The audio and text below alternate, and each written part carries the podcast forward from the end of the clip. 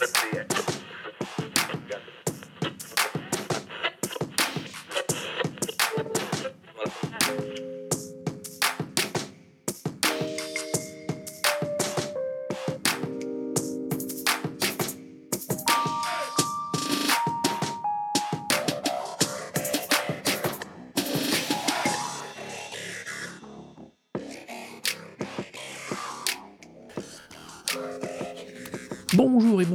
bienvenue dans ce nouvel épisode de Recosic saison 2. On va vous parler de musique que l'on veut vous faire découvrir ou redécouvrir. Quand je dis on, c'est moi Arnaud. Et mon partenaire dans le crime et le podcast. Comme d'habitude, il y aura une grosse reco où on va en cacher plein de petites dedans. Et puis il y aura un truc en plus, surtout ce soir un gros truc en plus de la part d'Ororo qui va nous débriefer ses derniers concerts et fest. Et donc là, il n'y a pas à dire, ce sera nécessairement rattaché à la musique. Mais on y va, go go go, on démarre avec la première reco d'Ororo. Oh wow, tout rime, c'est ouf. Ouais. Euh, ma première reco de ce soir, donc c'est l'album Changes de Charles Bradley. I feel unhappy.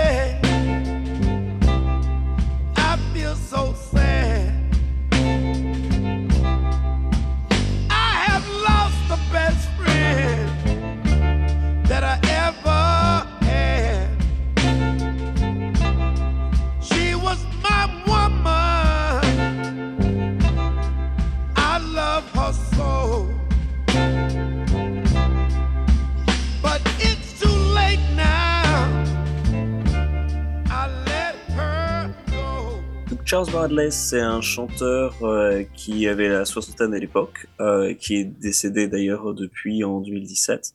Euh, c'est un chanteur qui a eu un parcours très très mouvementé puisque à la base, ben il ne destinait pas du tout à la chanson et il a été un peu poussé en fait à, aller sur scène parce que des, gens l'ont un peu encouragé en lui disant genre ah mais tu ressembles vachement à, à, à James Brown. Mhm. et, euh, et donc du coup d'abord il avait fait un, un petit concert en fait avant que ses, ses potes en fait partent tous à la guerre du Vietnam euh, et ça a donné pas grand chose puis ensuite il a commencé à il est reparti sur euh, Brooklyn.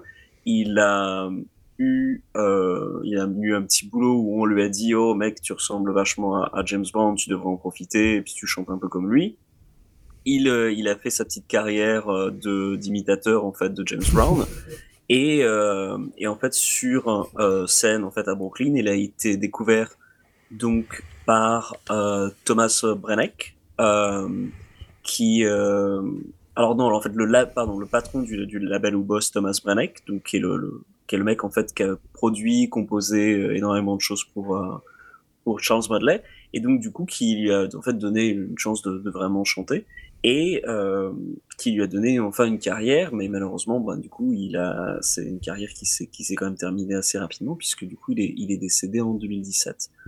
Donc, euh, c'est un, un chanteur qui a une, qui a vraiment le, un, un gros gros vécu derrière lui et qui, Oui, parce qu'il fait, s'est révélé tard.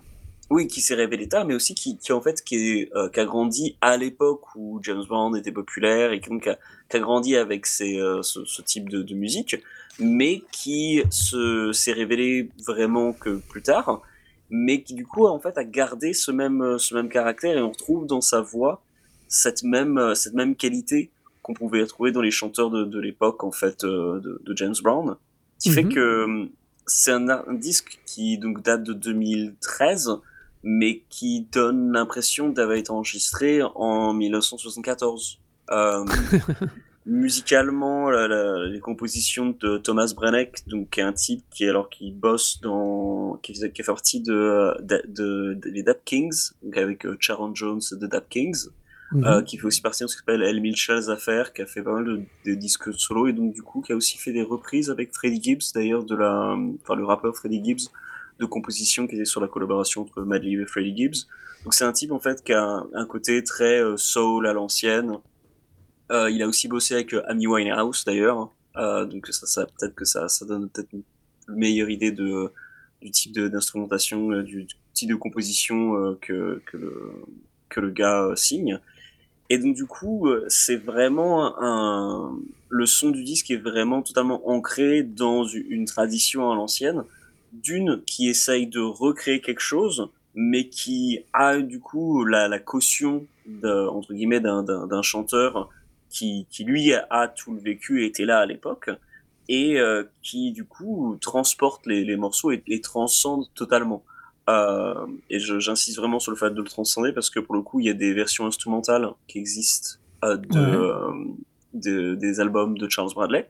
Donc sans la voix de Charles Bradley, juste les compositions de euh, Thomas Brenneck avec les différents groupes euh, qui ont qui l'ont accompagné. donc du coup, j'ai peut-être une petite liste vite fait de des différents membres, mais enfin des différents des différentes formations. Mais toujours est-il que c'est Là, c'est dix fois moins intéressant. En fait.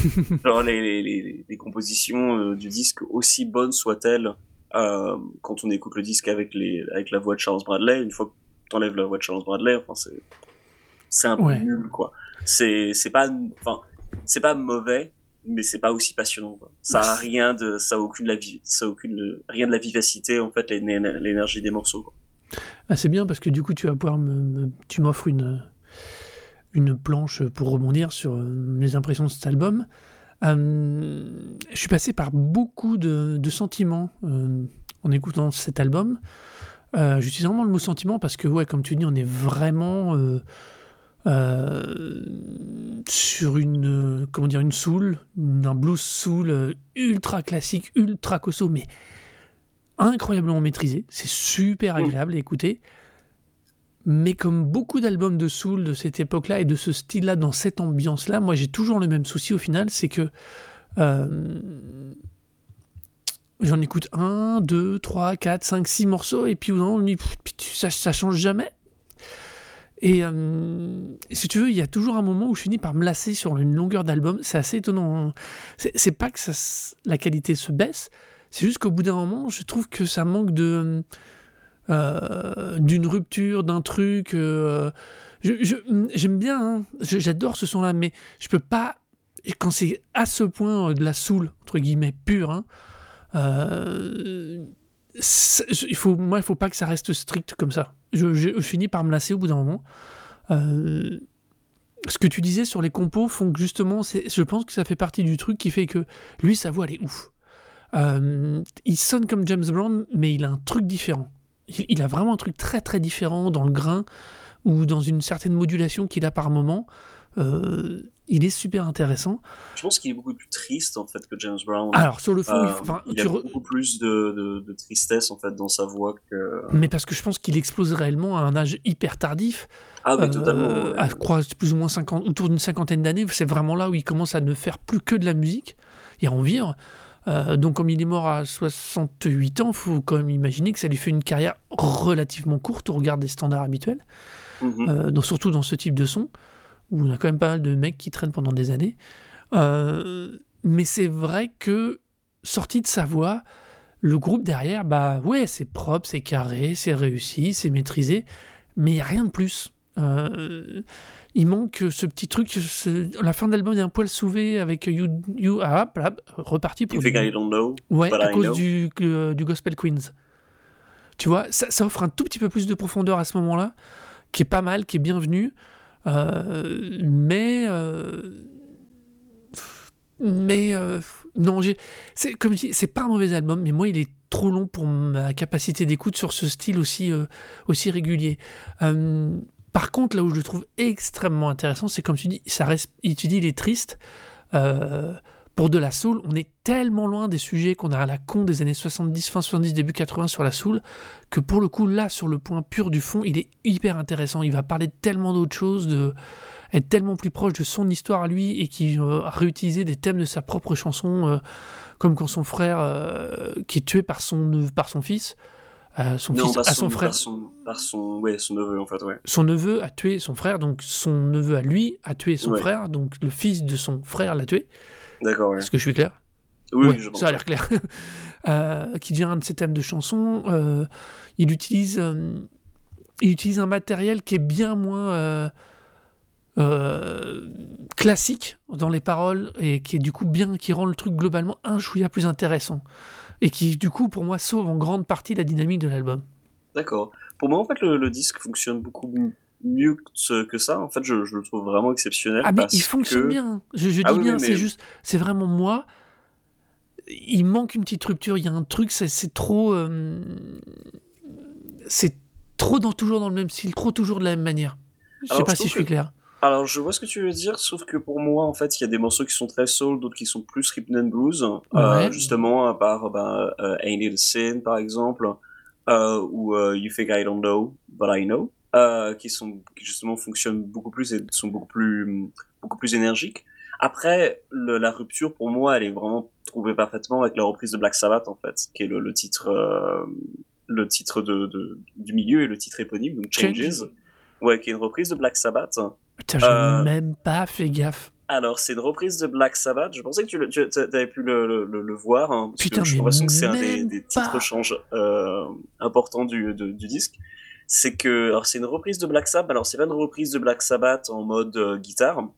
C'est une reprise de Black Sabbath en mode clavier qui est sur euh, l'album euh, numéro 4 et qui est un morceau donc qui est chanté par Ozzy, mais qui est composé sur, enfin, dont les paroles sont écrites en fait sur euh, la rupture entre, bah, c'est le bassiste et euh, sa, son, enfin, son ex-femme du coup. euh, c'est, ça parle de son divorce.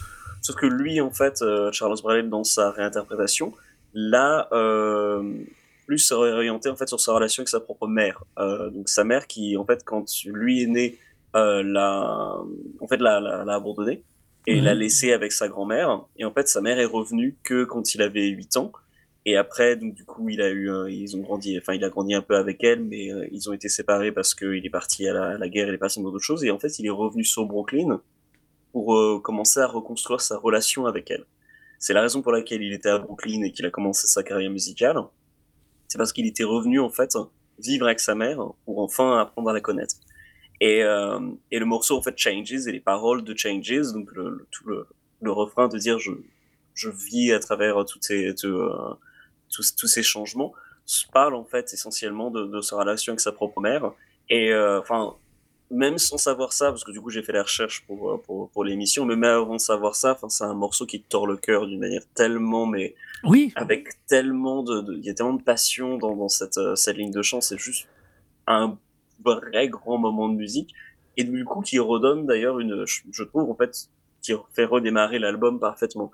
Ah Euh, ouais. D'ailleurs au sujet des euh, des reprises, il a fait aussi sur son premier album une reprise de Nirvana, euh, donc qui est dans le même style et vraiment vraiment parfaite euh, qui avait été enregistré pour les 20 ans de Nevermind et ils ont repris avec euh, le Melian euh, Street Band, ils ont repris Stay Away de Nirvana, donc qui est sur le sur Nevermind. Donc, ouais, écoutez la, la reprise qui est sur le premier album de Charles Bradley, euh, c'est euh, le morceau est méconnaissable. C'est vraiment parfait quoi. alors C'est c'est vraiment une putain de reprise quoi. ce qui est marrant, c'est que ce que tu racontes sur Change, du coup, euh, bah, va vraiment dans le sens que, euh, de ce que je dis. C'est, tu vois, je trouve que la compo de ce- le, déjà, j'avais absolument pas reconnu la reprise.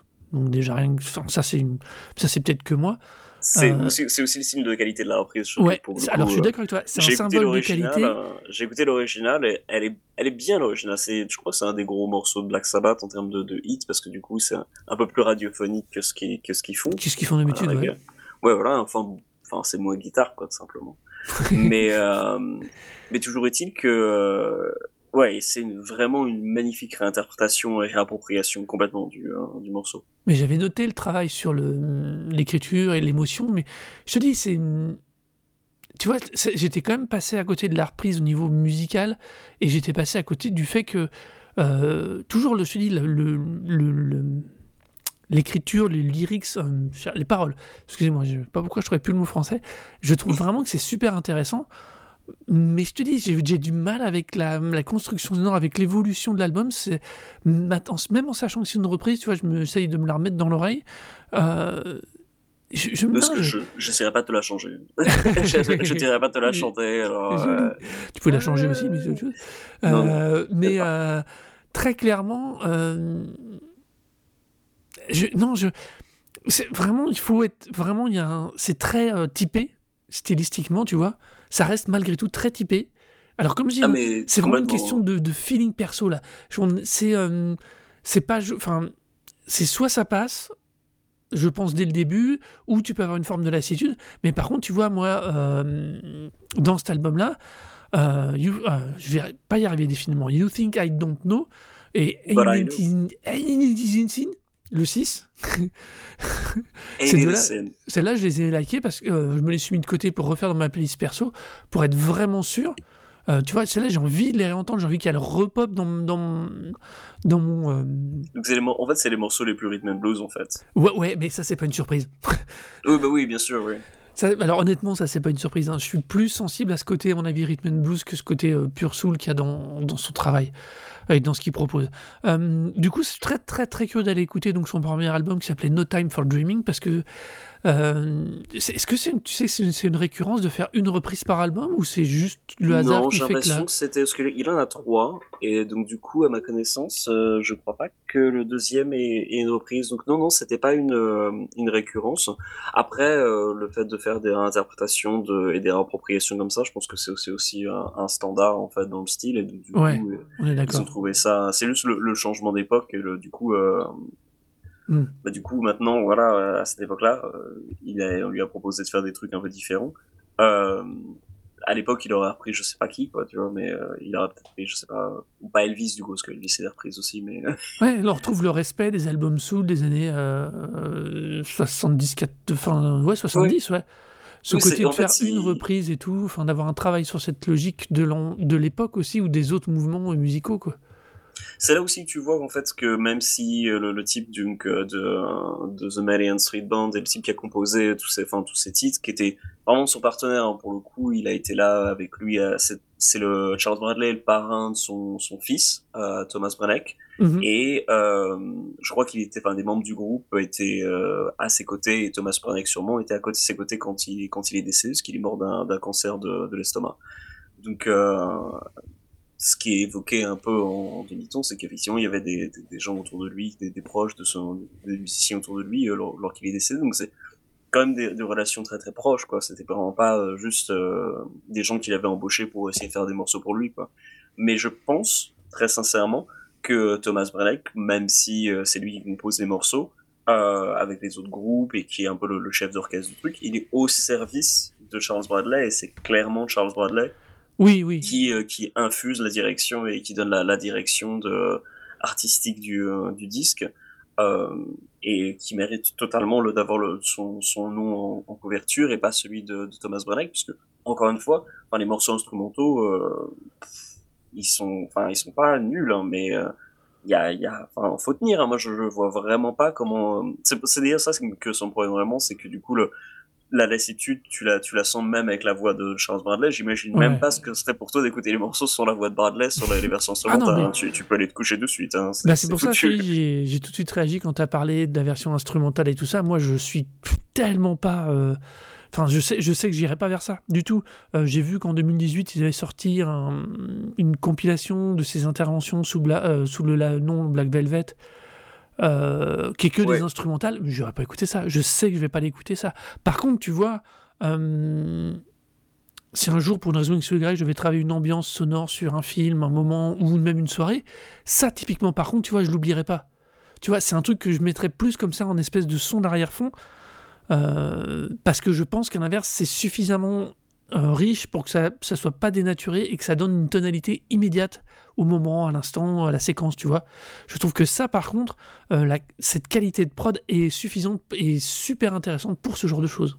Oui, alors pour le coup, le, en tant que producteur, et donc du coup, alors euh, le, un des, des, des coproducteurs, c'est euh, Jens Jungkurt, euh, qui a bossé d'ailleurs aussi avec Adele, avec Nora Jones et Mhm. avec Lee Fields and the Expressions, qui est crédité d'ailleurs euh, sur le sur le disque euh, Changes comme étant un euh, guide spirituel, euh, mais, mais en fait qui est un ingénieur du son quoi. Oui. Et euh, donc euh, guide spirituel slash ingénieur du son, finalement, est-ce que c'est pas la même chose? Je ne sais pas. Mais toujours est-il que euh, ce, ce bonhomme, en fait, tu sens que le son qu'ils ont travaillé, c'est, enfin, t'as vraiment l'impression que c'est enregistré dans la même époque que les disques de la Motown, quoi. C'est vraiment, ils ont cherché à faire en sorte que ce soit ce même grain, euh, cette même, cette même texture en termes de, de, de, de sons, de, de grains de basse. euh, c'est vraiment, vraiment très, très, très, très, très marqué, quoi. Ouais, non, mais c'est. c'est je trouve que c'est. hum, dans le style, c'est une incroyable réussite. Ah oui, c'est faut la perfection. Il Ah faut oui, pour- dans le style, c'est la, c'est de la perfection, je pense. Ouais. Après, effectivement, oui, bien sûr, faut, faut, euh, faut totalement accrocher au style. Mais je pense que le plus t'apprends en fait sur le, contexte des morceaux, donc le fait que bah voilà, euh, Charles Bradley au final sa, vie en fait elle est, marquée par euh, par énormément de discriminations qui sont qui sont liées aux, qui sont liées aux États-Unis, euh, que ce soit le, racisme, le, question de classe et le fait voilà d'être un enfant abandonné, c'est que des questions pour des questions économiques quoi. Et le fait de composer, enfin de commencer son album euh, par un, un morceau euh, où c'est Dieu bénisse l'Amérique, c'est euh, c'est pas ironique, mais c'est c'est empreint vraiment d'une d'une enfin Ouais, du vraiment personnage. d'une d'un- du personnage, mais aussi du véritable amour, parce que pour le coup de en, en arriver à ce point malgré tout ce que tu as vu et mais ce que t'avais tout ce que tu as vécu et dire quand même Dieu bénisse l'Amérique, il y a euh, il y a il y a un message très très fort derrière quoi. C'est Ah ouais, non, il y a- non, je suis d'accord avec il y, a, toi. il y a un- il y a beaucoup d'espoir en fait dans ce bonhomme malgré le fait malgré tout ce qu'il a vécu de faire une musique qui a autant encore euh, de tristesse mais en même temps parce que le chagrin finalement on- on- quand on le ressent c'est aussi parce que il y avait des véritables amours pour euh, pour, pour ce qu'on a pu ce qu'on a pu perdre justement si on si on a ce chagrin et euh, et pour le coup c'est un type qui qui a encore euh, qui avait encore de l'espoir qui avait encore de l'amour pour euh, pour son pays pour les gens autour de lui et euh, et ça s'entend vraiment en fait Je veux dire, le fait d'écrire un morceau sur sa mère d'avoir voulu rester en contact avec elle alors qu'elle l'avait abandonné pendant jusqu'à ses huit ans c'est pas rien Oui. c'est vraiment c'est vraiment un message extrêmement fort de, de, sorte de rédemption, de, de deuxième chance qu'il qu'il a eu, auquel il a eu droit. Quoi. Et, euh, et je trouve que le, le disque, on est vraiment, enfin, on ressent vraiment cette, euh, cette émotion, cette passion et cette sincérité euh, du début jusqu'à la fin. Mais je Et pense que le, le démarrage fois, tardif de sa ouais. carrière euh, Ah fait oui, qu'il a fait. énormément d'histoires personnelles, de background, de feeling personnel sur lequel il peut à mort s'appuyer. Et c'est aussi une des richesses de, bah, de, la- de cet album, quoi. C'est euh, Oui, tout à fait.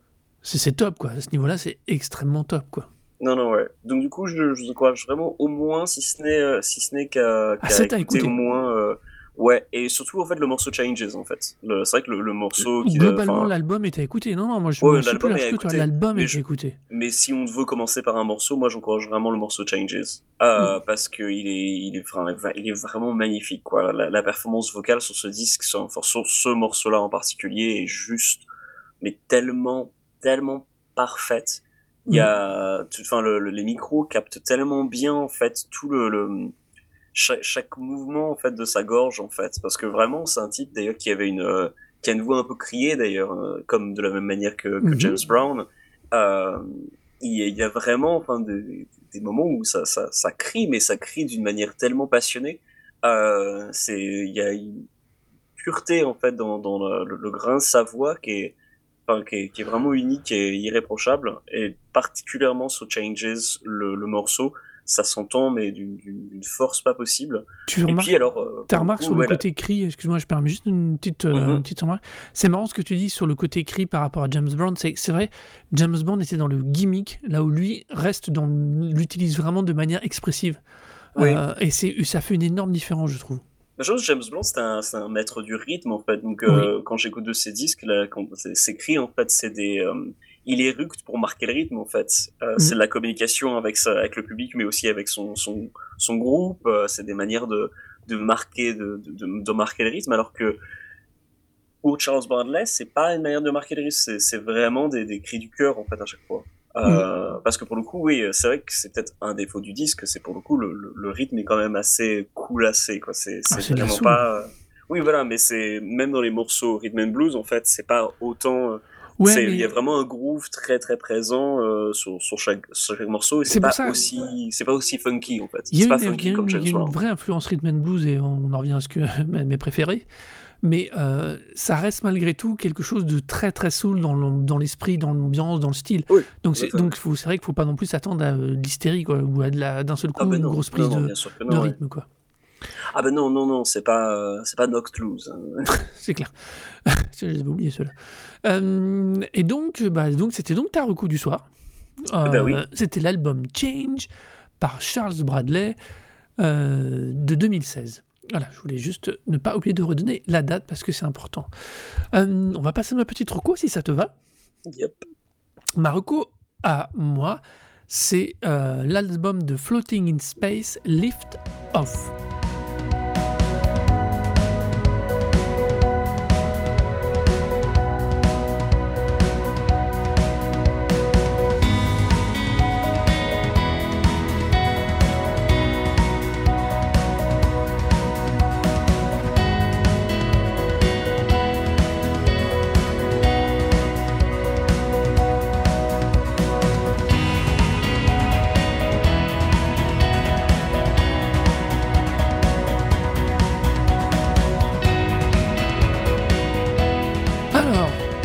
Avec des noms pareils, euh, qu'est-ce que c'est donc que Floating in Space? Alors déjà, c'est un projet personnel de Ruben Caballero, euh, qui est quelqu'un qui est un peu euh, multi-instrumentiste, interprète, tout ça, patin couffin.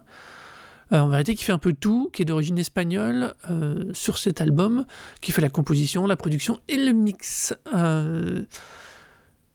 Alors, comment, comment parler de cet album? En fait, si on va dire un seul mot, c'est du cinématique rock. Et pour moi, c'est quelque Ah, chose c'est de... du post-rock. C'est Ouais. juste du post-rock. Ouais, c'est du cinématique post-rock, on va dire. C'est- Non, c'est juste du post-rock. On dirait du Explosion in the- c'est du Explosions in the Sky. C'est juste du post-rock. Euh, je, je suis d'accord qu'il y a un côté cinématique, hein, mais c'est exactement la même chose que Explosions in the Sky. C'est pas faux. bien. Mais euh, en vérité, ce qui m'intéresse énormément, et du coup, euh, dans cet album, c'est son incroyable force évocatrice. Euh, J'aime bien les musiques qui m'emmènent, qui m'embarquent dans des, euh, dans d'autres dimensions, dans, un autre état d'esprit. hein. J'aime que, euh, parce que comme j'aime vraiment qu'on m'emmène quelque part, qu'on me montre des choses, qu'on m'emmène, qu'on me donne à penser, à voir d'autres choses. Et je trouve que cet album-là, il est juste incroyable. Et quand je dis incroyable, c'est incroyable. J'avais pas, euh, pas, comment dire, euh, retrouvé ça depuis euh, très très longtemps dans le style de musique, dans le style d'album, depuis très très très longtemps.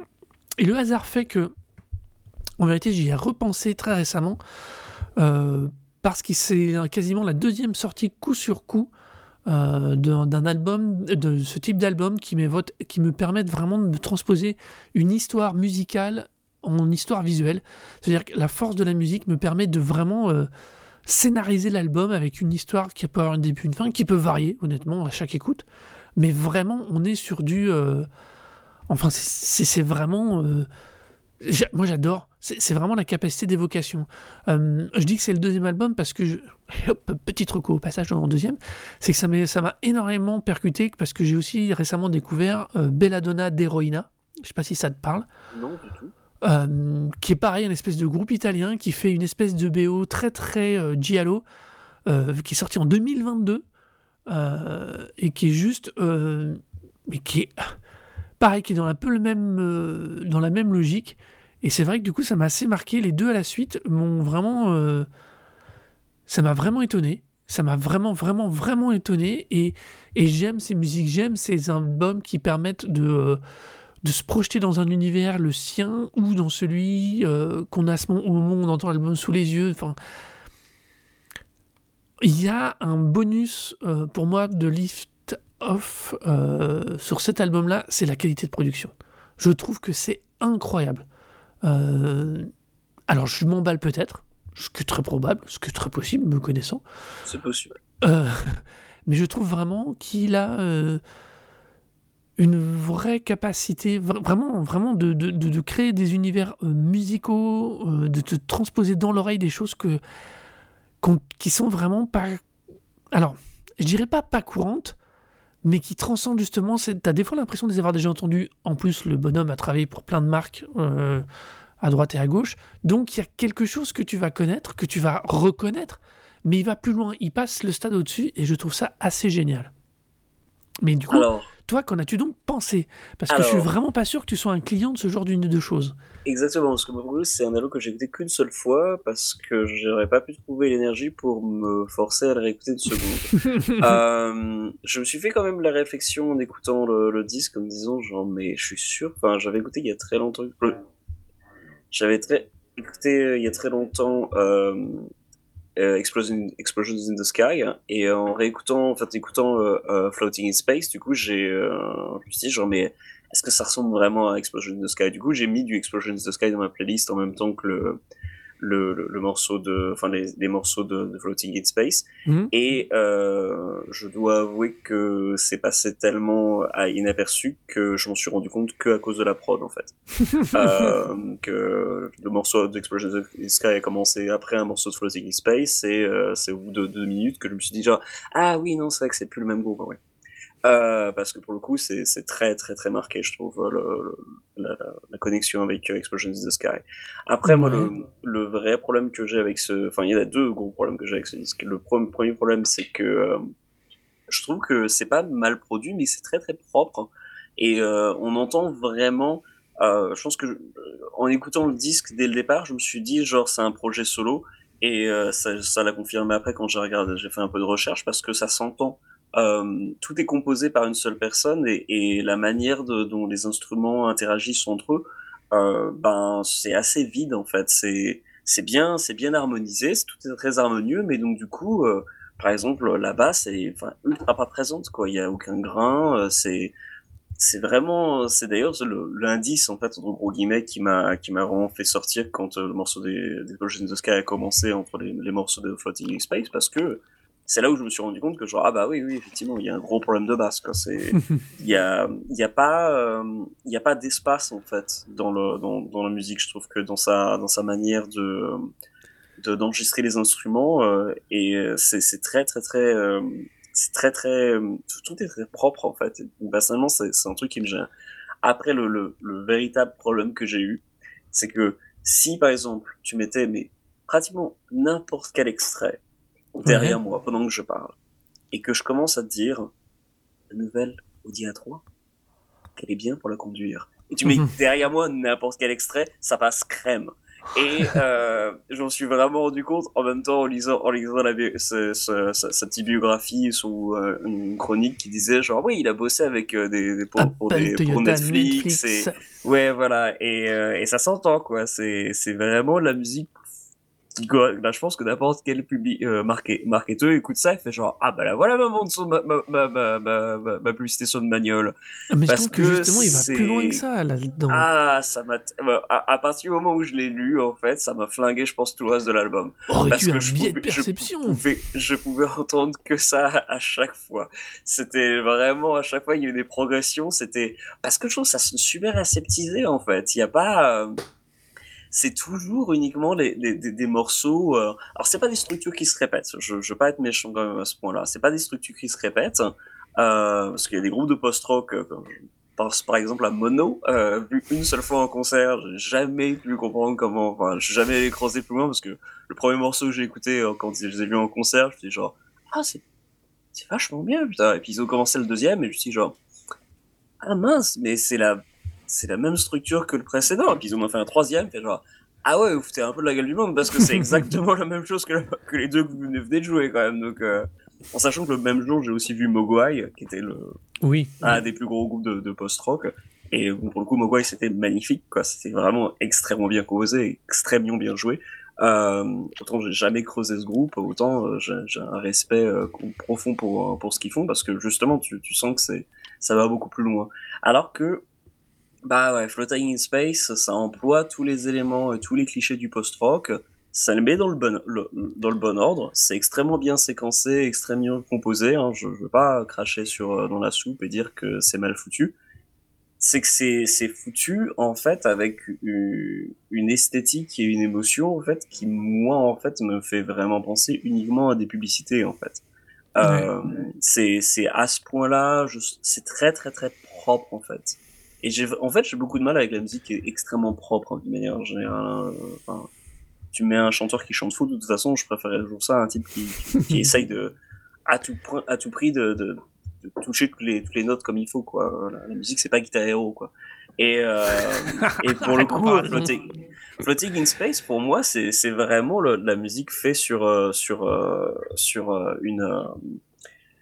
comment dire Sur Ableton, et euh, où la, enfin, le, la personne derrière, hein, je sais plus comment il quel est son nom, mais là, il a vraiment. Caballero. tout- Voilà, Caballero, il est vraiment. Enfin, tout, tout tout super bien propre et bien en ordre sur son, sur, sur son Ableton, quoi, mais. euh, moi, je m'emmerde en fait. Je, je, je me fais Ah, vraiment, vraiment, vraiment on a chier. quoi. vraiment une différence de perception de, de vraiment alors là pour le coup de perception et de et de ressenti brut euh, à ce niveau-là qui est vraiment étonnant. Euh, là où moi je là où je suis d'accord avec toi, c'est qu'il y a une c'est extrêmement lissé, c'est extrêmement euh, fin, Mm. c'est extrêmement euh, pas plat parce que c'est pas le mot du tout. Au contraire, c'est vraiment c'est très fin. Ça, c'est clair que c'est très extrêmement fin. c'est super. C'est par contre, oui, il y a un côté euh, per- parfaite exécution. Il y a un côté Oui. pas de pas de truc. C'est vrai que comparé, par exemple, juste avant à ce qu'on évoquait, la, le côté rugueux de de Bradley juste avant. euh, c'est vrai qu'on est vraiment dans une opposition totale dans le style, dans l'expression, Ah, dans, ouais. dans, dans tout, quoi. Euh, mais je trouve que l'un comme l'autre, là, pour le coup, ont... euh, moi, ce qui me finissait par me, me lasser dans la soul, je ne, par exemple, je l'ai pas là sur cet album. J'ai une, une capacité d'émotion ou de ressenti qui reste, qui est constamment renouvelée. Alors oui, c'est un truc qui n'existe pas en live. Enfin, on n'en a rien à foutre d'écouter ce type d'album en live. Alors qu'à l'inverse, si Bradley est encore en vie, je sais que j'irai le voir en live. Tu vois Alors, euh, ça dépend parce que justement pour ce genre de musique, alors euh, jouer de la manière, enfin, en fait, ce genre de musique entre guillemets, parce que ça reste du post-rock, mais c'est quand même musicalement Mhm. très très différent. Godspeed You Black Emperor, c'est incroyable en concert. Mais Godspeed, c'est euh, bah, Oui, mais- c'est pas la même genre de, de, de Ouais. musique, c'est aussi du post-rock, Oui, mais euh, c'est très jazz, euh, c'est On en revient. Pourquoi moi je le classais en cinématique rock justement, cinématique post-rock, pardon. ouais. Tu vois, je, je- pour moi c'est plus, euh, c'est pas tout à fait la même, euh, la même limonade. Non, c'est pas une expression de vieux ça. C'est tout, pas tout à fait Même le même. baril de euh, whisky. euh, Ouais, c'est- c'est- c'est- on n'est pas dans le même raffinage du. te- on est dans la même logique, mais on n'est pas dans le même raffinage, tu vois. Je, je, je verrais bien dans cette logique-là. On l'a pas alambiqué de la même manière. Oui, non, oui, oui, oui. Je, je, je pense voir ce que tu veux dire, quoi. Ça, ça me, ça, ça me donne pas envie de plus d'écouter le disque, hein, pour Ah, le coup. ouais, euh, j'ai, euh, Ça, je peux comprendre par contre. J'ai, j'ai vraiment, euh, enfin, j'en pouvais plus, quoi. Vraiment, euh, les morceaux sont passés, et j'étais vraiment genre, oula, c'est long quand même, hein.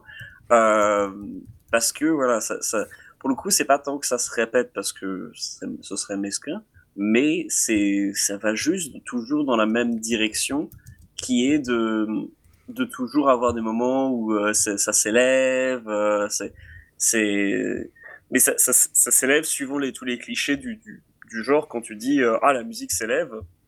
Donc par exemple quand euh, je regarde Netflix avec des des sous-titres, quand il y a des sous-titres pour la musique, c'est quelque chose comme la musique devient menaçante ou voilà, c'est t'es censé lire le truc en disant en, en disant genre ah ok je, je vois un peu euh, comment la, à quoi la musique ressemble. Tu vois si si t'avais pas la musique, euh, tu vois le sous-titre et tu t'imagines dans ta tête à quoi la, comment la musique pourrait être menaçante. Bah là pour le coup euh, sur Netflix il pourrait très bien avoir mis sous-titres s'il y avait des morceaux de Floating in Space, c'est-à-dire genre euh, instru- instrumental avec beaucoup d'espoir. Et là c'est Floating in Space quand tu fais ah ok d'accord. Je pense que le morceau que j'imagine, je, pourrais très bien imaginer exactement la même chose que le, le, le mec de Floating in Space. Bon bien sûr lui il a, il a vraiment euh, mis en musique, hein, pas Ouais. non plus euh, c'est lui enlever ça. une différence entre dire ah, je pourrais le faire et le faire. Oui, non, bien sûr. Mais pour le coup, euh, c'est, enfin, je sais pas s'il y a des presets sur Ableton pour faire ce qu'il fait, euh, mais euh, je je je serais pas surpris quand même. Il y a des moments où c'est un peu genre, ouf, ah ouais quand même. hein. Après, c'est peut-être aussi parce que je, recon- je, je reconnais sa patte dans, dans différentes publicités que j'ai pu voir et je me disais genre, bah en fait non, c'est Mm. juste parce que ces morceaux-là, je les ai entendus ou c'est lui qui a composé la musique pour lui. J'ai retrouvé ça dans ses pubs pour, pour Toyota quoi mais euh, mais euh, waouh quand même hein, je te dis hein, il y, a, y, a, y a vraiment euh, des, des, des moments où c'est si c'est pas euh, la, la, la nouvelle Audi, Audi A3 c'est euh, Axe Assurance une prise différente pour votre avenir. mais vraiment, quoi, c'est c'est chaud. hein. On, peut faire, on peut faire le test. hein. Isole ma voix, mets le, le- sa musique derrière. On va voir. hein, Peut-être que je pourrais me, du coup proposer mes services à AXA Assurance. Quoi, mais Eh ben, tu devrais essayer. je devrais peut-être essayer, mais euh, c'est assez chaud. Donc, euh, donc ouais, Floating in Space, euh, je- j'encourage beaucoup les gens qui aimeront Floating in Space à, à écouter Explosions in the Sky, en fait. Ça, c'est vrai. Non, mais dans deux, C'est c'est très Ouais. c'est très très très marqué. Tu sens que le monsieur il a il a vraiment écouté Explosion in the Sky, euh, peut-être un peu Mogwai. euh, il a voilà il c'est il est c'est un c'est un bon élève. Pour mon coup, euh, Floating in Space, si- si- s'il y a un truc positif que je pourrais dire à, à son sujet, euh, c'est que c'est un, c'est un très bon élève. Il a, il a tout suivi en cours, il a bien, il a, il a respecté toutes les règles. Ouais, mais toi, t'étais le fait pas un bon pas- élève à l'école, c'est pour mais ça. non, j'étais pas un bon élève, justement, je suis pas un bon élève. Comme on me l'a fait remarquer d'ailleurs une fois en cours, des derniers moments où j'étais en, en classe en, en DUT, euh, c'est que euh, une personne, quand m'a rendu des examens, euh, qui m'a regardé avec des, des, des grands yeux, m'a dit genre, ah mais en fait t'es pas du tout scolaire. Genre, non, non, je, je sais pas. je sais pas être scolaire, c'est pas possible. Je suis nul en cours, je sais pas possible. Mais oui, non, lui par contre, premier de la classe. Ça c'est Ouais. clair. Et donc, euh, donc c'était donc euh, Marocco du soir. Donc, c'était Floating in Space pour son album Lift Off. Et je vous reglisse Belladonna d'Heroinas. Allez l'écouter à l'occasion. C'est aussi pas mal, mais c'est dans l'esprit euh, cinématographique, on va dire. Voilà. Mais alors ça, tu vois, je suis sûr que j'ai entendu ça, ce, ce nom quelque part, et je pense connaître la couverture, et je suis sûr que j'ai écouté et que j'ai pas aimé. Ah, bah alors, bah c'est. Et ça, ça serait, ça serait une, une magnifique coïncidence si tu peux m'envoyer. Attends, non, tu l'as envoyé dans le chat. Ouais. Je vais donc essayer de cliquer sur ce lien que tu as envoyé. Je t'envoie le lien Je vers leur si je reconnais. Non, en fait, non, je connais pas. C'est une. euh, alors, euh, on va faire une petite digression, ça me fera deux gros coups du coup. Bah ouais. Euh, Belladonna, donc c'est l'album d'Heroina, qui est un groupe italien qui a fait euh, une original soundtrack of imaginary film. Ils ont imaginé un album pour un film qui n'existe pas. Euh, c'est un truc, c'est un exercice de style un peu classique, mais eux sont restés assez scotchés sur l'époque des euh, giallo italiens. Et moi, j'aime beaucoup. Mais comme j'aime déjà ouais. bien le giallo italien, disons que je suis public cible assez facile pour ça. Est-ce que voilà. t'aimes bien euh, le cinématique orchestra? Mm, C'est très variable. C'est- Le problème, c'est que ça dépend beaucoup de ce que ça m'évoque. D'accord, ok, parce que pour le coup, c'est, enfin, c'est de notre discussion, c'est ce qui m'a, c'est ce qui me restait en tête euh, quand euh, tu Oui. parlais toujours de la capacité d'évocation et tout ça. Je me suis dit genre, mais en fait, Bah oui, c'est un peu le genre de truc. J'ai pas là pour le coup dans ce style-là, c'est vraiment euh, dans cet esprit-là, c'est vraiment le- la force d'évocation qui fera que j'aime ou pas. Ouais. Je vais rentrer dedans ou pas ou mais après le, le style en lui-même peut être très très très variable. Moi, j'aime les BO de films tout court, donc euh, Oui. donc voilà. C'est la question d'un style propre, non, parce que j'aime les choses qui vont de Morricone à, à Hans Zimmer. Donc tu vois le, Mm. le le panel est ultra large quoi. Ouais. Mais c'est vraiment une question de ressenti d'émotion. Quoi. Et parce que j'aime pas nécessairement tout d'un interprète, même s'il a fait film, les mots d'un film que j'aime. Quoi. Enfin voilà. Mais là, on s'est un petit peu écarté quand même. Euh, on va passer au truc en plus. Et donc, c'est toi qui as plein de concerts et quelques festes à nous faire des reports. C'est bien cela Yes, Alors, vas-y. Go on, mec Pour le coup, euh, en novembre, j'ai un peu surchargé le truc. Donc, je suis allé à Manchester. Exactement, ouais. Je suis allé à Manchester pour le Damnation Fest euh, parce que pendant la pandémie, ils avaient vendu leur place pour en Early Bird, alors qu'ils avaient juste annoncé, je crois, Converge et des Spice d'Icon. Et euh, c'était à 30 livres. Donc euh, pour un- une date de fest, 30, euh, 30 livres, c'était absolument rien. Donc, je fais genre, bah, de toute façon, même si j'y vais pas, c'est pas grave. euh, Je peux le- la revendre ou même juste, enfin, c'est pas un gros risque. Et puis bah du coup ça a été repoussé, mais ils ont, en tout cas ça a eu, ça a eu lieu. Je sais plus si on a eu un, un, un décalage avec ce, ce fest. Toujours est-il que euh, ça a eu lieu et ils avaient un joli petit pré-fest. Alors du coup j'ai pas vu grand chose dans le pré-fest. Euh, je retiendrai juste euh, la prestation de Céleste. Euh, donc le groupe français de, en fait, de black metal, euh, emo, post-hardcore, ou je- plein de trucs. C'est c'est des gens que je vois depuis en concert depuis plus de dix ans. Euh, j'ai commencé à les voir quand ils faisaient des, des dates dans des squats à la miroiterie. Euh, et maintenant, ils sont en tête d'affiche sur un, un festival en Angleterre. Donc, ils ont Mhm. fait du chemin. Et euh, ils ont fait tout leur dernier album qui était vraiment, vraiment mortel. Euh, c'est un groupe qui joue, alors si toi tu t'as jamais entendu parler, c'est un groupe qui depuis ses débuts joue toujours euh, lumière éteinte avec euh, des, lampes frontales rouges sur le, sur le fond et euh, qui fait leur, espèce de petit mélange entre du, post-hardcore puis un peu plus maintenant avec du black metal. Et puis un peu du metal moderne maintenant, il y a un peu de- des éléments un peu gojiraesques dans certains riffs. Et, en fait, ça fonctionne super bien. Alors, ils ont moins de lumière éteinte, forcément, parce que du coup, là, dans une, dans une grande salle, ce serait un peu couillon quand même que personne ne les voit sur scène, sauf les, les, les lampes rouges. Mais comme tu as beaucoup, en fait, d'effets un peu stroboscopiques euh, Ouais. sur scène pendant qu'ils jouent, euh, bah, ça correspond parfaitement à la musique, euh, qui est quand même, du coup, un peu assez intense, hein, c'est du très lourd. Et, euh, et ça fonctionne très très bien. Donc, le, moi, le dernier album, j'ai vraiment beaucoup aimé. Euh, je trouve que c'est une bonne, euh, bonne ré- réinvention de ce qu'il faisait euh, avec un côté un peu plus moderne. Donc ça a un peu fâché les, les, les fans un peu de la première heure, mais euh, je le trouve vraiment très très bien foutu. Donc ça c'était vachement bien. Euh, et puis At Itaka, donc un groupe de metal hardcore euh, euh, anglais avec une chanteuse et pour le coup c'était c'était très choupi. Euh, musicalement, ça me j'ai toujours du mal. Ouais. Oui, bah oui, parce que euh, ils avaient l'air d'être super contents d'être là. Ils avaient l'air d'être tous très contents de jouer ensemble. Euh, il y avait, tu sentais qu'à chaque morceau, euh, ils étaient, euh, c'était, c'est un groupe qui est, ouais, qui est, qui est- qui est juste très très heureux de jouer, de, de jouer ensemble. Quoi. Ça, ça se, ça se voyait d'une manière très évidente. Euh, Il y Mhm. avait une vraie connivence entre les musiciens. Euh, jouer sur scène, ça veut pas dire que tu te, tu te regardes avec, euh, avec les autres, avec des grands sourires en disant genre, ouais, c'est trop bien. Et Itaka, euh, c'est c'est ça, quoi. Ils sont, ils sont vraiment contents d'être là.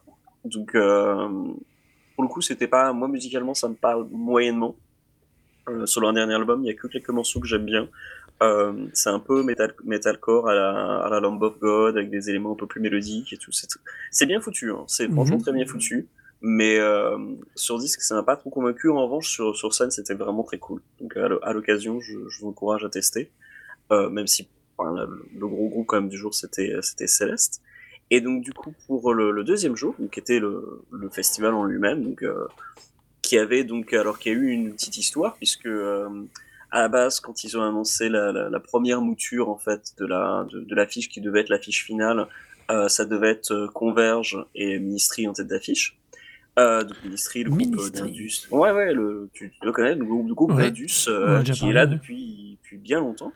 Et, euh, et donc, du coup, en fait, Ministry a annulé. Ils ont annulé toute leur tournée européenne euh, pour différentes raisons, je ne sais plus quoi. Mais toujours est-il qu'ils ont laissé le Damnation sans, euh, sans affiche.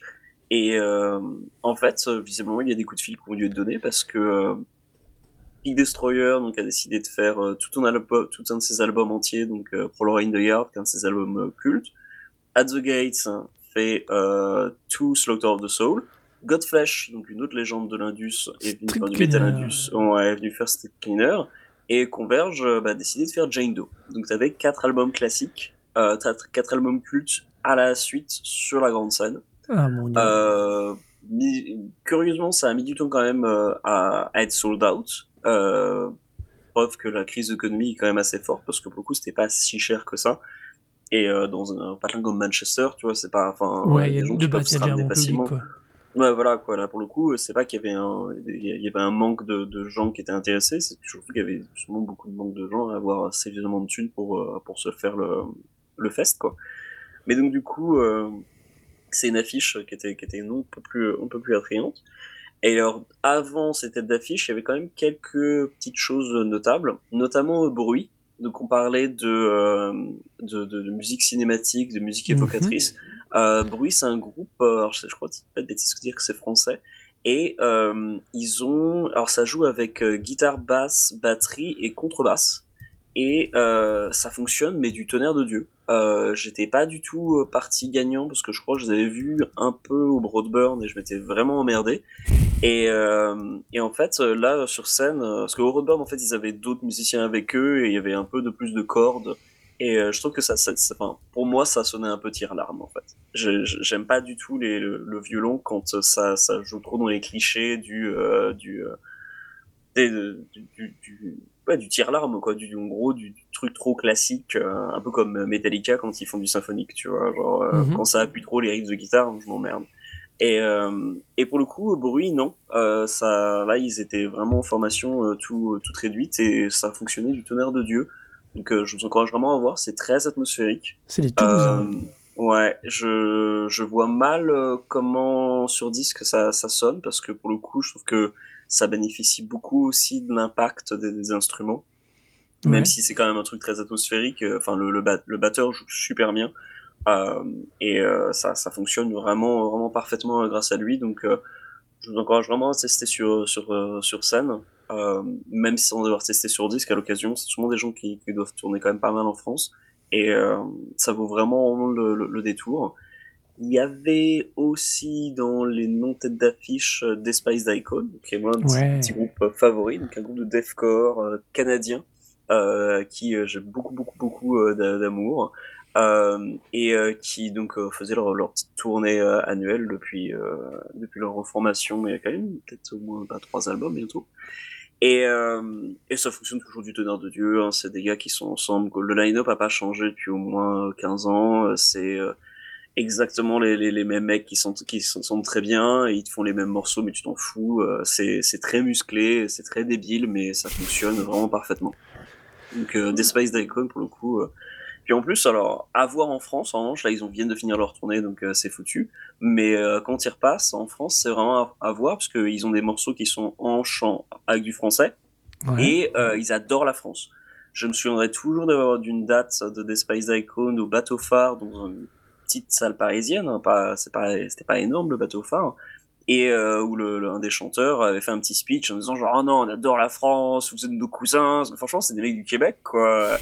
Et c'était trop, enfin, c'était tellement mignon de voir des, des, gens qui viennent du Québec euh, témoigner autant d'amour en- envers la France, alors que, bah, en tant que Français, moi, je regardais, je me disais, genre, merde, putain, c'est trop con, parce que pour le coup, je connais rien du Québec, quoi. C'est, ça me, j'ai pas du tout ce, ce même rapport. En tout cas, j'avais pas du tout ce même rapport. Maintenant, j'ai, j'ai justement gagné un beaucoup plus d'affec- d'affection pour le Québec, justement à cause de cette connexion culturelle, et en partie à cause de putain des Spice Daikon, donc euh, euh, un groupe euh, qui, pourquoi j'ai beaucoup d'amour, euh, non seulement parce que les morceaux défoncent, mais aussi parce qu'ils ont l'air cool, quoi.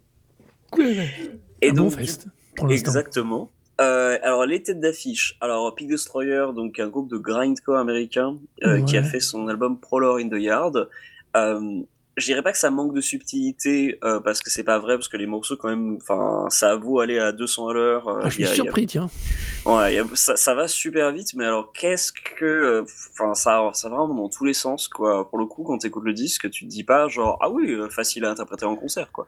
Euh, c'est vraiment ça, ça, ça va assez loin et, et ils ont fait ça parfaitement. C'était vraiment nickel.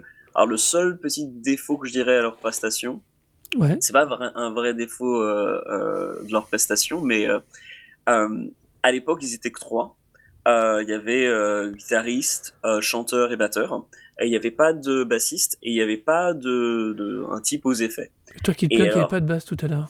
Euh, exactement. Bah ouais, c'est c'est un peu la, la contradiction, c'est que pour le coup, euh, Peak Destroyer, ça a toujours eu ce son, enfin, en tout cas au début, ça a toujours eu un son très très rêche, justement du fait qu'il n'y avait pas de basse. Ouais. Et euh, en fait, ça participait très bien à l'esthétique du, du groupe. En fait, ça, ça, correspondait parfaitement. Aussi, il faut dire que le, c'est le guitariste qui produit tout en fait dans le, dans le groupe. Donc, euh, il savait aussi gérer les choses pour faire en sorte que justement tu ressens pas nécessairement un manque ou en tout cas que c'était un choix esthétique qui fonctionne, tu vois. Et, euh, et là sur scène, donc avec un bassiste, bah il y avait pas de problème, ça fonctionnait peut-être même encore mieux. Euh, en revanche, il y avait le mec aux effets. Et alors le mec aux effets, j'ai toujours pas compris euh, pourquoi il est dans le groupe. Même sur les disques où il participe, j'ai toujours pas compris. Je le vois sur scène, il appuie sur des boutons et des fois il saute un peu et je me dis genre qu'est-ce qui s'est passé? Est-ce que quelqu'un a perdu un pari? Et donc, du coup il a gagné sa place dans le groupe c'est incompréhensible. Pourquoi il est là? Qu'est-ce qu'il apporte? Qu'est-ce qu'il est censé faire? Euh, Est-ce que je suis censé enfin, Est-ce que est-ce que les gens du groupe connaissent son nom même? Est-ce qu'il vient déboule pas sur scène à chaque fois un petit peu Ils ont du mal à le faire partir? Je ne sais pas. Mais en tout cas, pour le coup, euh, on peut dire qu'il n'apportait absolument rien au, à la prestation. Et donc, du coup, c'était un peu bizarre, quoi. Des fois, il appuie sur un bouton pour amener un sample. J'étais genre, ok, cool, mais bon, n'importe qui de ces quatre gugus aurait pu le faire, donc euh, bon. Euh, je sais pas pourquoi tu mets ton salaire, mais bon, c'est ça d'un choix. Il fait partie du En- groupe, tu ne dois pas Exactement. négliger sa participation et Je- son apport. il tu ne faudrait, sais pas. voilà, exactement, peut-être. hein, c'est c'est des choses comme ça, mais bon. Donc, du coup, à part ce, cet élément inexplicable, musicalement, c'était parfait. euh, Godflesh, en revanche, ils ont eu des gros problèmes techniques et au moins la moitié du set, euh, ça a été un peu, pas brinque-ballant, mais tu sentais que ça luttait.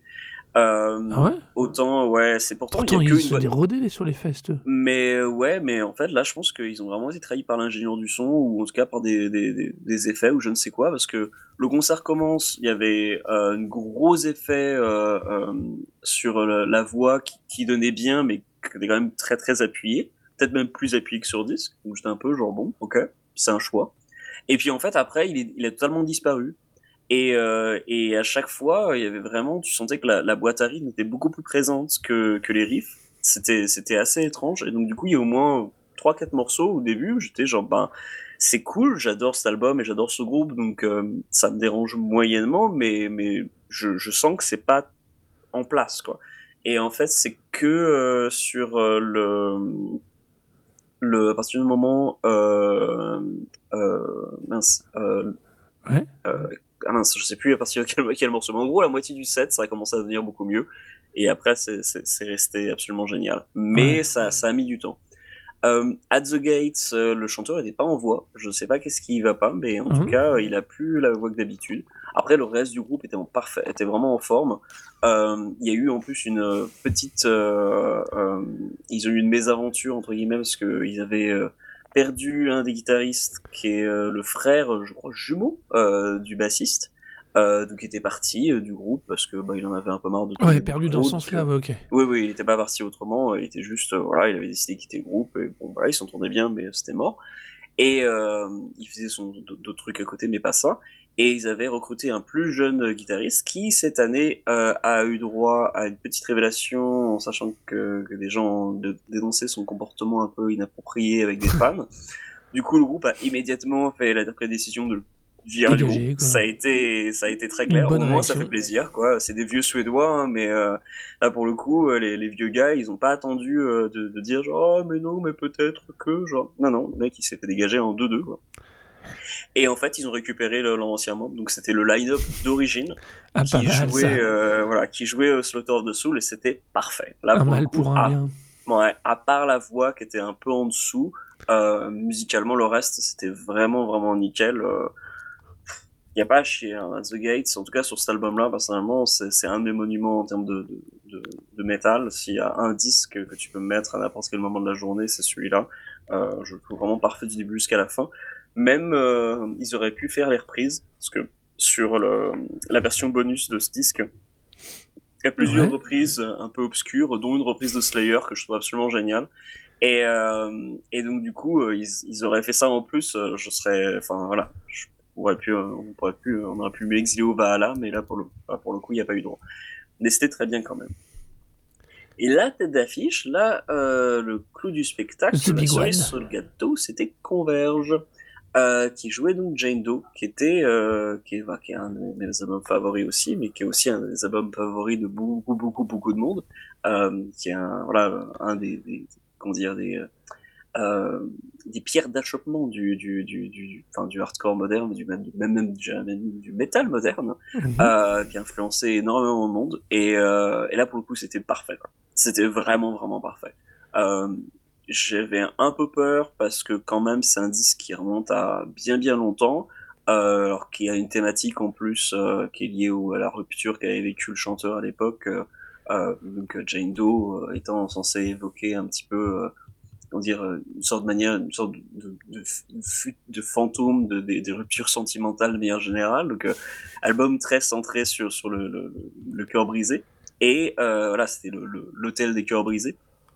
Et, euh, et donc du coup, euh, maintenant, bon voilà, ça fait bien longtemps. euh, le mec, maintenant, il est marié, il a un gamin, ils sont tous euh, bien plus vieux. euh, c'est pas forcément euh, aisé de, de, de musicalement de revenir sur, sur quelque chose comme ça. Et puis de reporter l'énergie, quoi. Ouais, voilà. Et, euh, et là, c'est vraiment, vraiment parfait. quoi. Euh, euh, Il y a vraiment rien à redire. Le son était nickel, la prestation était mais parfaite du début jusqu'à la fin. Ils avaient l'air contents d'être là, ce qui n'est pas forcément évident. Hein. Converge, c'est un groupe qui tourne beaucoup.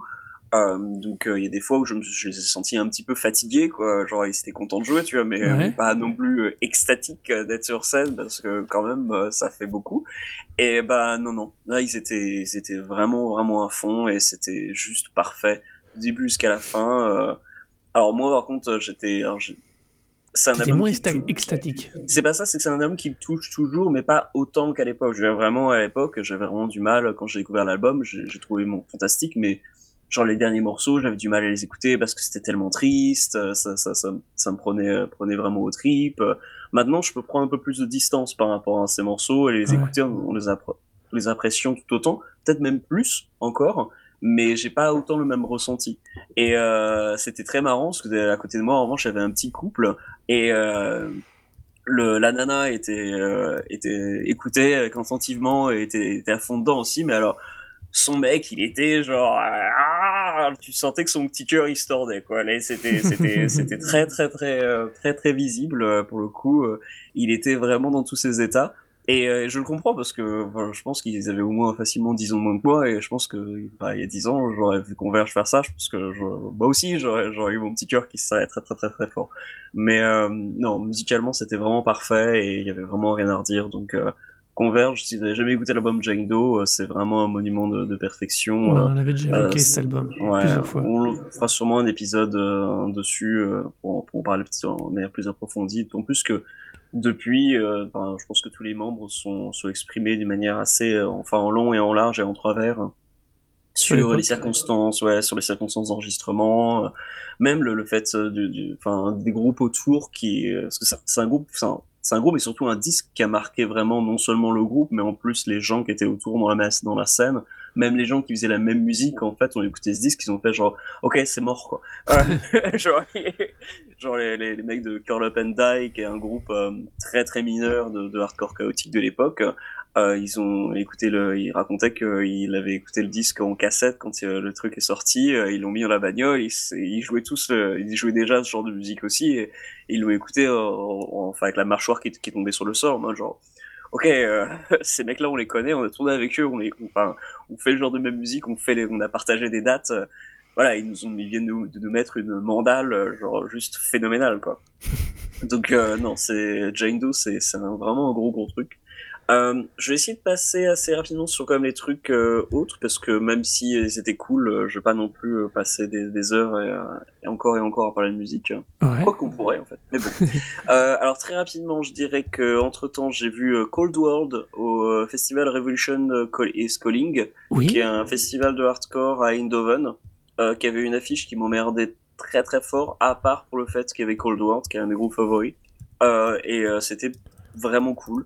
Euh, c'était pas parfait parfait, mais c'était vraiment chambé pour un groupe qui tourne pas des masses, euh, qui a pas sorti d'album depuis 6-7 ans facilement.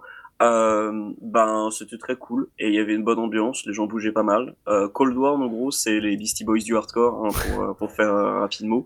Euh, Il y, a, y a un côté très très rap marqué dans leur dans, dans leur compo, mais euh, ça sonne en fait, euh, enfin ça, ça fonctionne super bien. C'est un groupe qui euh, qui a réussi à, à, à tenir en fait entre entre le rap et hardcore euh, d'une manière très très très très euh, efficace, sans avoir de chanteur qui rappe, ce qui est aussi un- une note très positive parce que pour le coup, les chanteurs de hardcore qui, qui s'essayent au rap, la plupart du temps, c'est un désastre.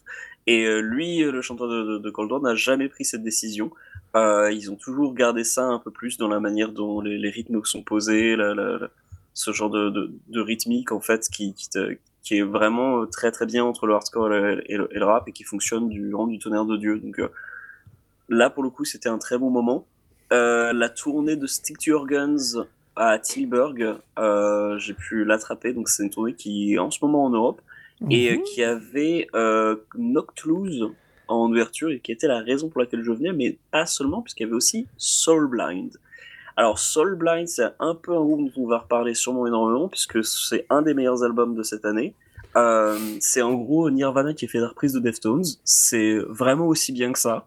Euh, c'est très très très très 90s. Je ne sais plus s'ils avaient des chemises en flanelle sur scène, mais tu aurais très bien pu leur en donner et ce serait passé euh, sans problème. C'est un côté très grunge, mais euh, en même temps avec euh, des côtés très post-hardcore. C'est vraiment vraiment mortel. J'ai pu voir que quelques morceaux parce que je suis arrivé assez tard à cause des bons dieux de problèmes de transport. Euh, si les Pays-Bas euh, ne peuvent pas s'enorgueillir de grand chose en ce moment, c'est le fait d'avoir un transport public qui ne marche pas des masses le week-end. Ouais. Quelle putain d'horreur. Ah. Euh, C'est vraiment quelque chose. Les, c'est pas cher par rapport à la France et par rapport à l'Angleterre, mais qu'est-ce que c'est mal foutu en ce moment? Et ils ont tellement de pénurie de, de, d'employés et de difficultés qu'ils ont euh, récemment la direction a suggéré que des employés des bureaux euh, viennent euh, aider à conduire les trains. Donc, ce qui est, je pense que, enfin, on va à la catastrophe, hein, c'est clair et net. Et d'ailleurs, il y a déjà eu des accidents et je pense que c'était lié au fait que même s'il y a un conducteur de train et à côté il y a un, euh, employé de bureau qui du coup ne sait pas conduire un train, euh, j'imagine que quand il y a euh, en règle générale deux conducteurs dans le train et pas un conducteur et un employé de bureau, c'est pour une raison.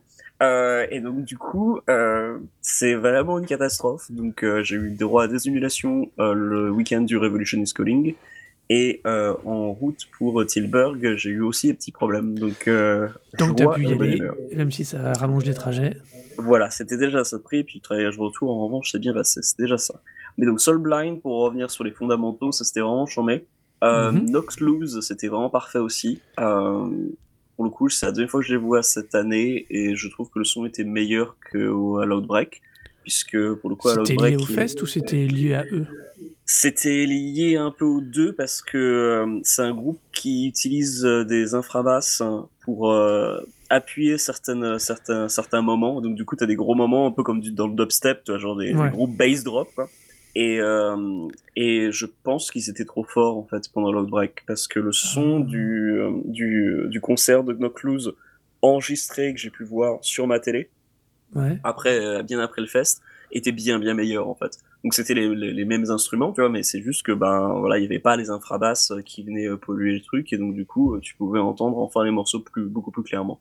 Alors que là, euh, à Tilburg, en fait, au 013, euh, donc c'était la plus petite salle du 013, pas la grande salle où il y a généralement le Roadburn et les grands têtes d'affiche du Roadburn, c'est plus petite salle, mais le, le son est vraiment nickel, le, vraiment le, c'est, une très très très bonne salle de concert, hein, faut, faut, dire ce qui est. Euh, euh, ça vaut le déplacement d'aller à Tilburg pour aller voir des concerts si vous avez l'occasion, pour voir des trucs que vous voulez être sûr d'avoir un bon son. Vous pouvez, voilà, garantie, garantie sur facture, ça va être nickel.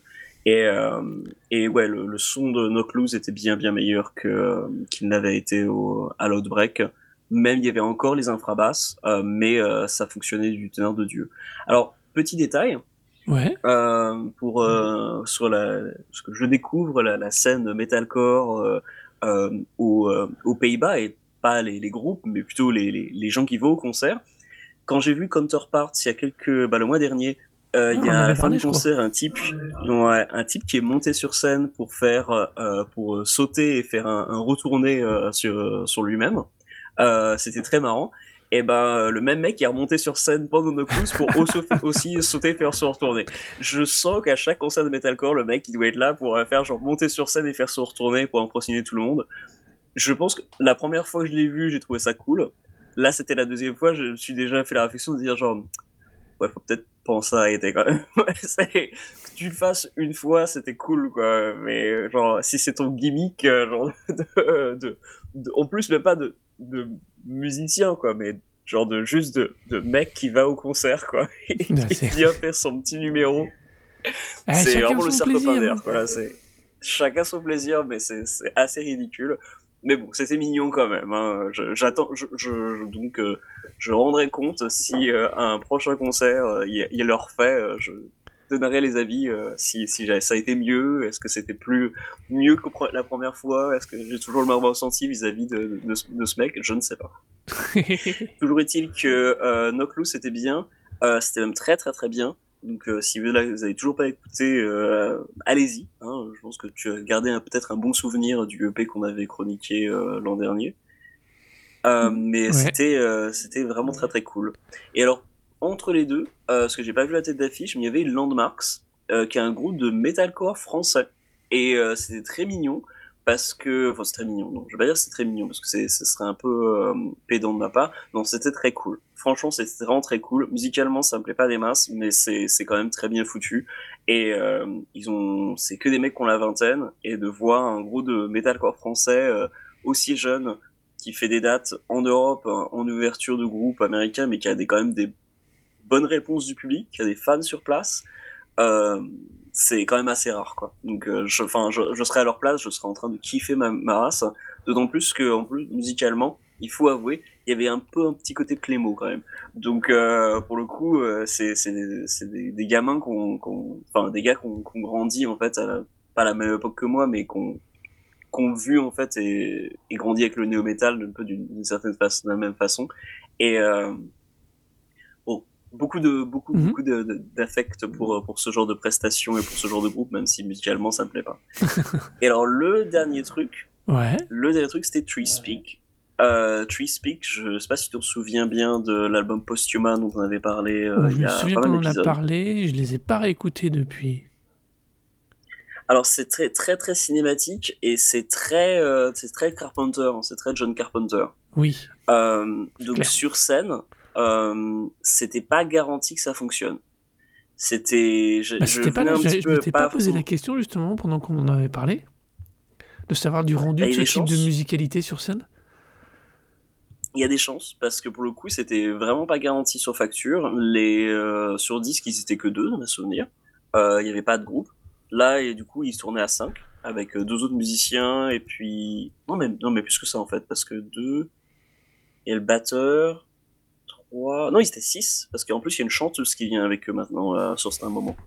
Euh, donc euh, c'était ils ont gros gros euh, gros line-up et puis alors gros line-up qui tourne avec beaucoup de matos. hein. Pour le coup, c'était impressionnant. Les tous les membres jouent au moins deux voire trois instruments à un moment donné ou un autre. S'ils sont pas au clavier, ils passent à la basse ou à la guitare. Le saxophoniste, il a fait de la basse aussi. Enfin, ils sont tous en plus avec des claviers devant eux ou des trucs, des pédales d'effet. C'était, euh, c'était vraiment quelque chose. Il y a un des gars qui avait une espèce de grosse boîte qui était branchée à une pédale d'effet, qui avait branché aussi un clavier. J'avais l'impression que le mec, il avait le, le Lamont Configuration de Hellraiser sur scène, quoi. Genre, qu'est-ce que tu fais avec ça? J'ai aucune idée de savoir ce que cette espèce de grosse boîte noire était faisait sur son, sur son clavier. Mais euh, bah, j'imagine qu'il faisait des trucs, quoi. Pas réussi à identifier exactement quelle sonorité était, était liée à ça. Mais en tout cas, c'était, c'était, c'était quelque chose, quoi, musicalement. Et alors, musicalement, c'était mortel. Ah ouais. C'était vraiment, vraiment ouf. Pour le coup, c'est, ils refont les morceaux de- de- du disque, mais en plus, ça jamme un petit peu à côté parce que du coup, ils rajoutent des éléments, euh, modifient quelques trucs, mais c'est toujours centré.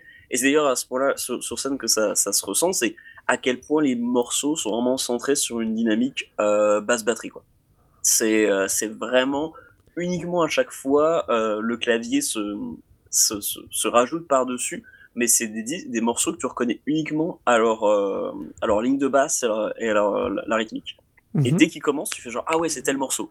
Et, et après les claviers se rajoutent, t'as plein d'effets dessus, t'as saxophoniste, le saxophoniste qu'on rajoute, t'avais des fois la chanteuse qui venait rajouter des, des, des, des, des nappes parce que du coup elle avait un chant qui était pas, enfin elle avait pas de ligne de chant en gros, elle avait, enfin elle avait pas de ligne de texte, elle avait des lignes de chant. Donc du coup elle rajoutait des nappes avec beaucoup d'effets. euh, C'était vraiment vraiment vraiment cool et euh, ça devrait retourner puisque j'ai fait une petite vidéo sur Instagram euh, du, du concert et je les ai tagués. Et Mhm. un des membres, en fait, a rebalancé la, la vidéo sur, sur, sur leur compte Instagram. Du coup, je leur dit merci pour le concert. Et euh, le mec a fait genre, ouais, non, mais on revient l'année prochaine. euh, C'était cool. Donc, euh, Ça c'est cool. j'en mets. Euh, ça, c'est cool. Donc, je vous encourage vraiment, vraiment très, très fort à aller voir Tree Speak. En revanche, petit mot de la fin sur le public de Rotterdam qui était incompréhensible. la scène était devant moi. Quand je suis arrivé, il y avait c'était un bar. Alors, c'était un, un bar slash euh, euh, restaurant végétarien. Je sais pas si ça a Ouais, contribué au public, mais je- voilà. Il y avait un bar. Les gens étaient à la hauteur du bar et il y avait genre 2 mètres 50 entre euh, le bar et le, la scène. Eh ben, moi, je me suis positionné près de la scène en disant, bah, les gens vont se rapprocher. Eh ben, non. De tout le concert, il y avait un espace de 2 mètres 50 entre la scène et le public, avec juste moi au milieu, qui était, qui était là, regarder mon concert, à dire genre, il y avait un message, j'ai- j'ai loupé un truc, et fallait lire le mémo, fallait pas s'approcher. euh, T'as pas eu le mémo? à aucun moment. Voilà, exactement. Alors, il y avait un autre gars qui était un peu plus proche, donc je me suis dit, genre, bah, je suis pas le seul, donc euh, c'est pas forcément. Alors, si vous entendez des chats qui se bastonnent derrière, c'est normal, c'est des chats qui se bastonnent. Euh, mais ils font que jouer, ils sont pas en train de s'entretuer, hein, promis. Je les surveille.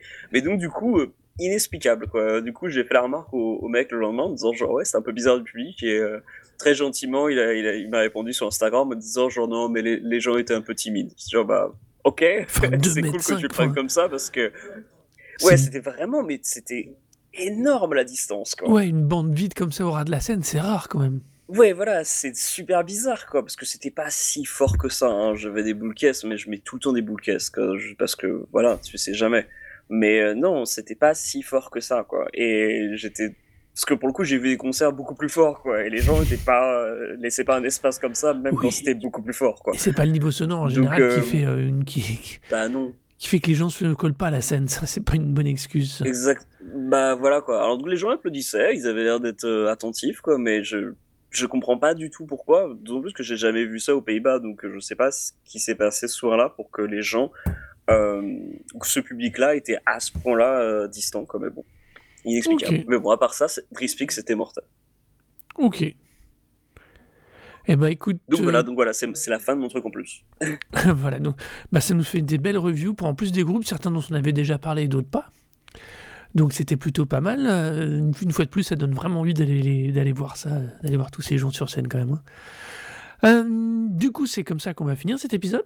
À moins que tu aies encore autre chose à rajouter. Bah oui.